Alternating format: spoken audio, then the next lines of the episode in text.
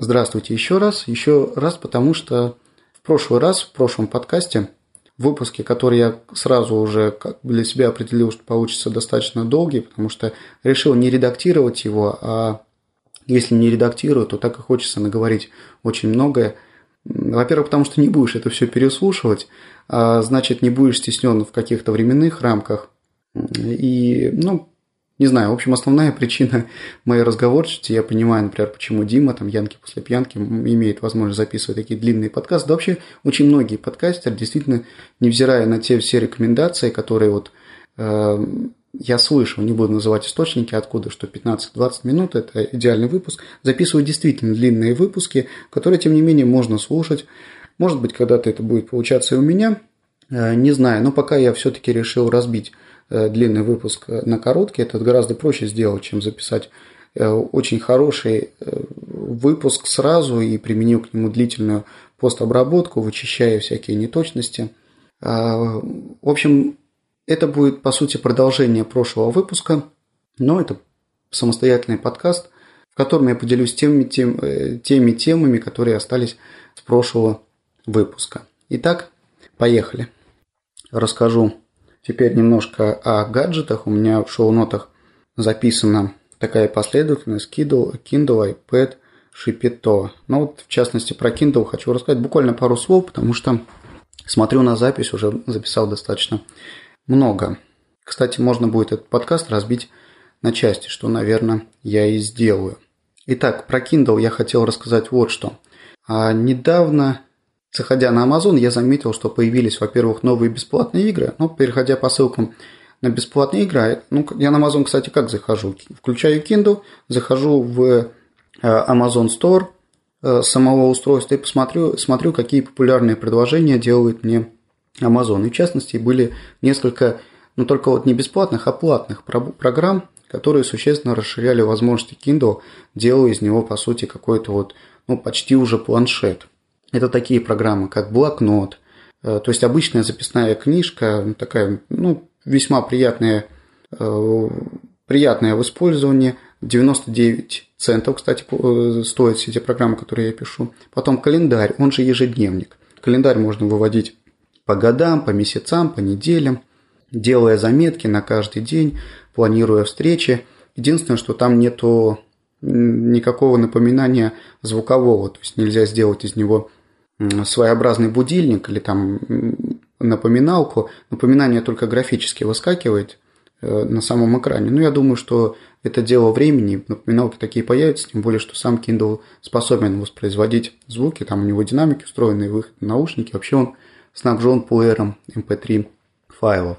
Так, э, блокнот, э, что я сказал, органайзер, вот своеобразный ежедневник, и Такое вот приложение интересное, которым я часто пользуюсь на компьютере, это Sticky Notes.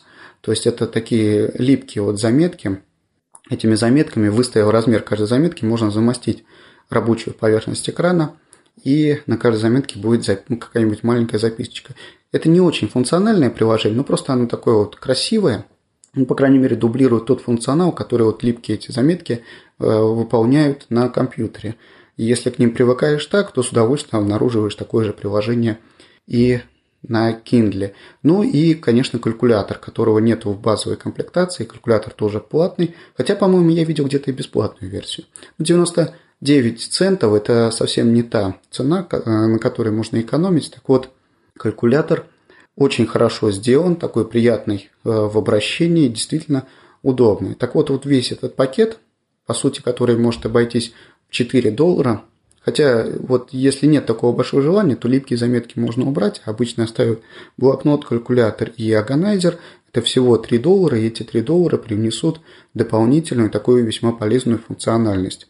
И если нет особой необходимости что-то еще решать другое, то Kindle, по сути, в этом случае становится такой неплохой альтернативой какому-либо планшетнику. А, кстати, о планшетниках. Я заказал совсем недавно на Амазоне же iPad. iPad, правда, первый, самой простой конфигурации, 16 гигабайт. Э, только Wi-Fi, соответственно, без 3G. Вот он скоро должен прийти. Заказал потому, что я как-то в своих выпусках подкаста говорил, что никак не могу понять, зачем мне нужен iPad. Но тут я посмотрел на цену. Новый новый, абсолютно новый iPad продается за, в переводе на наши рубли, 11 тысяч рублей. Я думаю, что это уже такая цена, это цена ниже стоимости большинства хороших телефонов, которые уже можно себе позволить, и, по крайней мере, ну пусть, я не знаю, я думаю, что лежать он не будет. Время от времени я iPad этот в руках буду держать, буду так или иначе использовать. И все же пусть за такую цену он все-таки будет рядом, чем я буду э, постоянно сомневаться, нужен он или не нужен. Но опять же, 11 тысяч такая цена, которую, я думаю, можно себе уже позволить. Но вот, э, заказал я iPad на Амазоне, доставка через Шапито, а вот Шапито интересный такой факт связан. Впервые я заметил баг на главной странице, то есть на странице своего кабинета. Впервые за вот больше чем год использования Шапито а, у меня произошла какая-то ошибка, связанная тем, что появился несуществующий заказ на сумму почти, то есть стоимость товара почти 80 тысяч долларов аж. Страшная такая сумма. Но этот заказ не показывается а, нигде среди поступивших заказов, просто циферка единицы стоит, но если его вывести, то не выведет ничего, как бы это, это посылка отсутствует. Единственное, что у меня подписка на Шапито платная, и плачу я за то, что включил режим консолидации. В основном это мне он нужен, то есть режим переупаковки пришедших э, посылок в одну большую коробку. Так часто получается выгоднее отсылать. В частности, вот у меня там ведется счетчик, Э, и по каким-то параметрам, ну, скорее всего, вот благодаря этой перепаковке мне показывается, сколько я долларов сэкономил на отправке товара. Вот сейчас, сейчас я сэкономил почти 120 долларов только на перепаковке, хотя перепаковка, напоминаю, я платная, это все-таки услуга такая опциональная и дополнительная. Так вот, э, если вызвать этот режим консолидации, меню, где я могу выбрать те, те посылки, которые мне надо перепаковать, там будет это вот странное отправление за 80 тысяч, ну, имеющие, имеющие нулевые габариты, имеющие нулевой вес.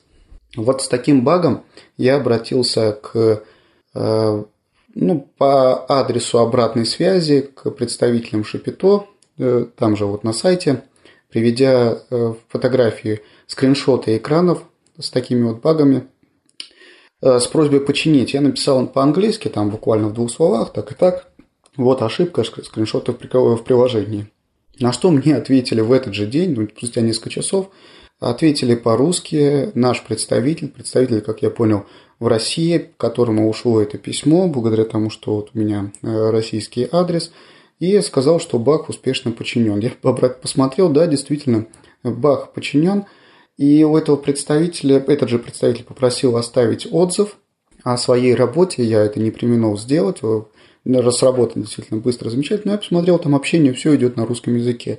Кто не знает, сайт Шапито сам по себе, он имеет перевод на несколько языков, в том числе и русский, и сложности с, с, их, э, с его использованием совсем нет. Вот такой сервис мне нравится. Несмотря на то, что Бах один, одна такая ошибка все-таки имела место быть и появилась, я думаю, что даже если я куда-то включил бы эту посылку, ничего бы не случилось, э, ошибку бы вовремя заметили – выполняя мой запрос и исправили, но тот факт, что даже не пришлось применять свои скудные знания английского языка для общения с представителем сервиса, он не может не радовать.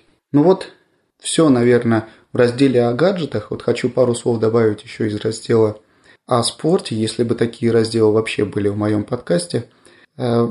Э, вот уже три раза попробовал погонять немножко свою сердечную мышцу – таких кардиотренировках, смесь кардиотренировок, тренировки с высокой интенсивностью, но с собственным весом, выполняя за ограниченный интервал времени определенное количество подтягиваний и отжиманий, чередую. Сначала отжимаюсь, потом подтягиваю и так далее. И так 11 подходов на каждое упражнение, всего 22 подхода, за которые я выполняю 275 отжиманий и 200, о, и 70 подтягиваний. А Схема примерно такая. Начинаю отжиматься с 30 раз до 20, а подтягиваться с 10 до 6 и потом 6 подходов по 5. То есть первый подход суммарный это 30 подтягиваний, перехожу на 30 отжиманий, перехожу на подтягивание, делаю 10 повторов, немножко отдыхаю, 29 отжиманий, 9 подтягиваний и так далее. И все это стараюсь вложить в наименее короткий интервал времени. Конечно, Э, регулируя время отдыха. Вот первый раз, когда я попробовал, получилось мне за 25 минут, потом был резкий скачок и удалось выполнить такой норматив, как бы норматив за 22 минуты, и вот буквально сегодня я смог выполнить за 21 минуту. Вот уже меньше сокращать.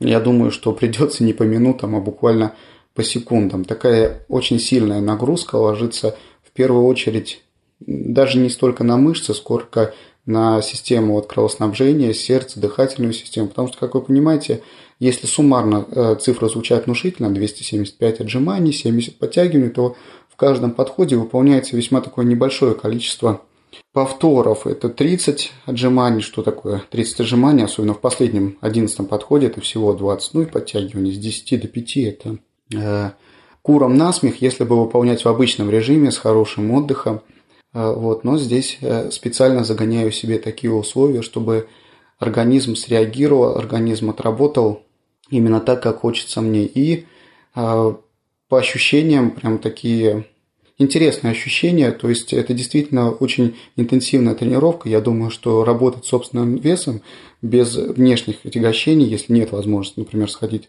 в тренажерный зал, надо именно в таком режиме, потому что все-таки вот нудные отжимания, нудные подтягивания с большим количеством повторов, с большими паузами отдыха, они никогда не дадут тот результат, который могут дать вот подобные, не знаю, кроссфитные э, подходы. Но а навредить тоже не смогут, потому что все-таки это не свободные веса, и навредить себе, выполняя отжимания, выполняя подтягивания, намного сложнее, чем э, выполняя приседания, там, подъемы на грудь, жимы и так далее, более сложные упражнения, но уже с дополнительными весами. Напоследок поделюсь еще одной радостью. Ходил смотреть сегодня новый дом, в который, который только строится, и в котором строится моя квартира, новая квартира, более такая более просторная, чем существующая.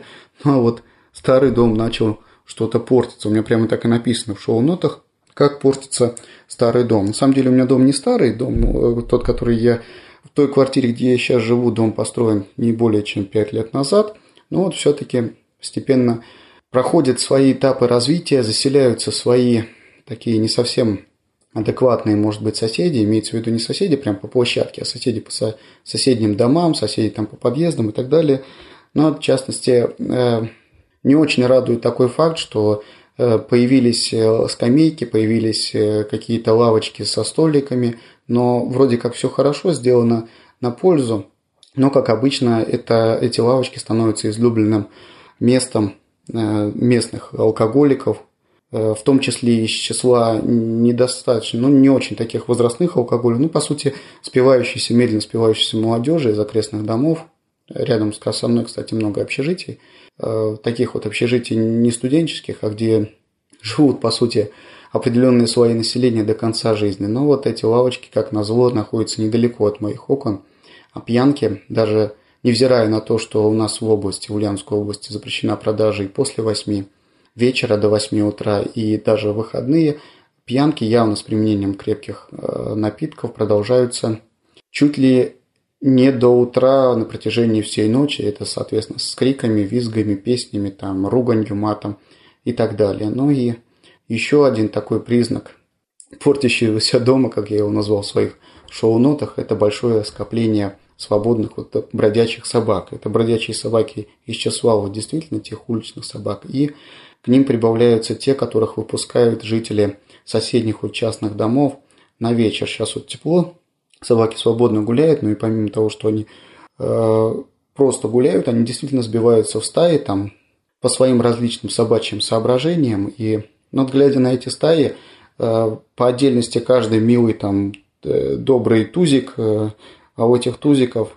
когда их гурьба такая по 20-30 собака рыл, вместе собирается, это все какие-то там глаза в кучу, оскалы, языки э, волочатся по земле и так далее. Ну, весьма такое зрелище не очень приятное в плане личной безопасности, хотя меня, честно говоря, не трогают, ну, по крайней мере, собаки тоже не дураки, могут отличить габариты одного человека от другого, но вот проходящие мимо дети, проходящие мимо девушки и женщины, я вполне понимаю их испуг – при виде такого большого скопления. Как я понимаю, что э, борьбы с подобным скоплением собак э, ну, практически никак не ведется. Честно говоря, я бы невзирая на весь тот ропот, который могут поднять различные защитники прав животных, я бы направил бы усилия на борьбу с тем, чтобы не появлялось этих беспризорных собак, а раз уж они появились, то действительно с, нами, с ними надо бороться, и тут уже не смотреть, невзирая на различную жестокость методов этой борьбы,